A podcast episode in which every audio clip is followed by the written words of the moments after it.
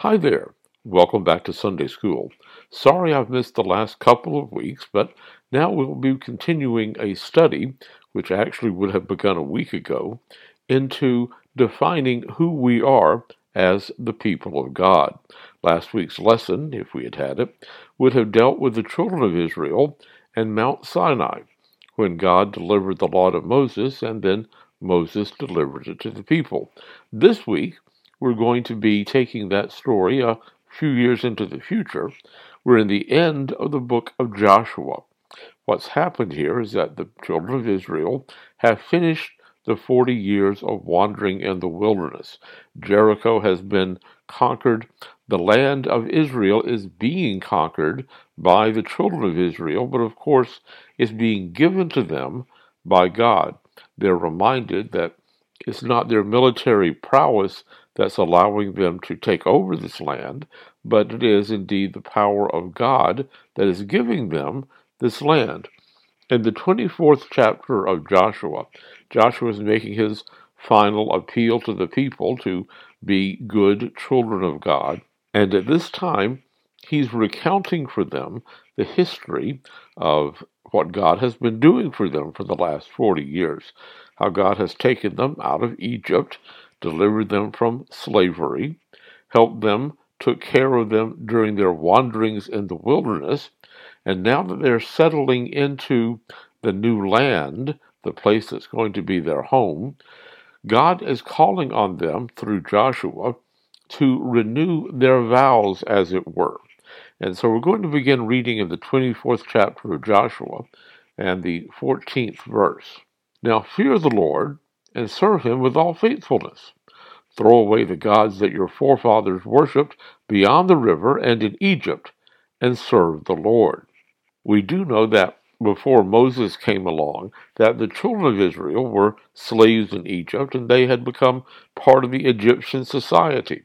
Apparently, some of them were worshiping the gods of the people around them, as of course they were being assimilated into the Egyptian society they now are being told to do away with that. Now, it's been 40 years since they've been there, so apparently there was quite a strong cultural tie that they would have felt with the culture of uh, Egypt and, of course, with the gods that the Egyptians had. So they're being reminded to turn away from those idols and turn to Yahweh. But if serving the Lord seems undesirable to you, then choose for yourselves this day whom you will serve, whether the gods your forefathers served beyond the river, or the gods of the Amorites in whose land you are now living. But as for me and my household, we will serve God. This is one of the more famous statements that we associate with Joshua, and it's a really interesting discussion that we can have about the concept of free will, the idea that we as human beings choose to serve God or we choose not to serve God. But the choice is ours. The metaphor that many people use, of course, the very famous Robert Frost poem about the road uh, dividing into two, uh, and you have two paths to choose from. Um, I prefer to think of it in a way of the, the old, uh, I think it was Groucho Marx, who said that when you see a fork in the road, take it. Well, obviously, you have to choose right or left. You have to make a choice. And that's what Joshua is giving the children of Israel here. He is telling them they have a choice. Serving Yahweh, serving the God who's done so many things for them, is voluntary. God does not make us as mindless robots who have to just accept the programming that we're given. God wants voluntary compliance. God is looking for us to make the choice to do the right thing. Joshua, pretty good psychologist here, he says, uh, it may be difficult for you to make this choice, but as for me and my family, the, the people that are living with me, the people that I uh, am in charge of, we are going to choose, in this case, to serve Yahweh. Joshua's call has the desired effect. The people answered, Far be it from us to forsake the Lord to serve other gods. It was the Lord our God Himself who brought us and our fathers up out of Egypt, from that land of slavery, and performed these great signs before our eyes. He protected us in our entire journey and among all the nations through which we traveled.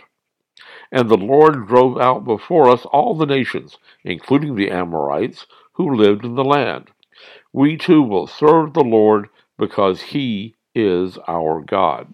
So obviously the people had had some time to contemplate, and they're showing quite a bit of gratitude here. I know oftentimes when we talk about the children of Israel, the wanderings in the desert, the various times they rejected God or didn't trust God or complained to God, we see that aspect of it. But it's nice to see them at the end of the journey show this appreciation for what God has done for them. And truly, if we look back on our lives, there are many times when we can remember the things that God did for us, that God gave to us, that are worth remembering. And our desire to serve God comes sometimes as a result of the gratitude that we feel. It's certainly the case of the children of Israel in these particular verses. Joshua, as I said, is a pretty good psychologist because he put the challenge to the people. They met the challenge. So it's all over, right? Not quite. Verse 19. Joshua said to the people, You are not able to serve the Lord. He is a holy God. He is a jealous God. He will not forgive your rebellion and your sins. If you forsake the Lord and serve foreign gods, he will turn and bring disaster on you and make an end of you after he has been good to you. So Joshua continues to challenge the people. He reminds them that indeed they are human beings. They're, they're prone to failure. He doesn't have to give the example verse by verse, but there are plenty of times, beginning with the golden calf and other things like that, when the people failed to serve Yahweh in the way that Yahweh wanted to be served. So he's not going to accept just the first time that the children of Israel say they are going to do this. He's going to set the barrier just a little bit higher and remind the people that God does indeed want this kind of devotion that he's talking about here. But the people said to Joshua, No, we will serve the Lord. So he gets a very strong reaction from them. He says, You're going to fail, and they say, No. And sometimes that's the way life is. When people tell us that we're going to fail, when, when we are presented with challenges that seem too much, that's what brings out the resilience in people. It's what brings out the determinedness, the, the doggedness that uh, people have to have sometimes to overcome severe challenges. Then Joshua said, You are witnesses against yourself that you have chosen to serve the Lord. Yes, we are witnesses, they replied. In other words, you can take our words to the bank. Give us something to sign. We are saying that we did these things. We're making a promise. And we are witnesses. If we fail to do this, then you can hold it up in front of us and say, You have failed to do this. Now then, said Joshua, throw away the foreign gods that are among you, and yield your hearts to the Lord, the God of Israel.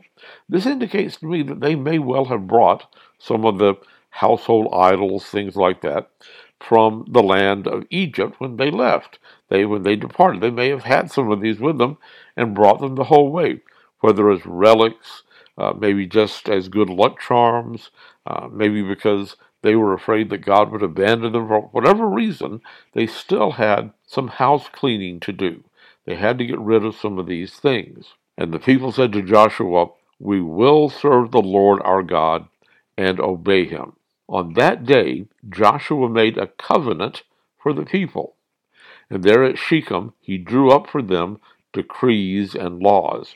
Now, once again, they received the laws that Moses gave them. This is probably just pretty much a reiteration or restatement of the laws that Moses had already given them, but also with the reminder that now God has fulfilled a big part of the promise that he had made to Abraham. Not only are Abraham's children and grandchildren and great grandchildren now a great nation, but now they have a land of their own to live in. And Joshua recorded these things in the book of the law of God.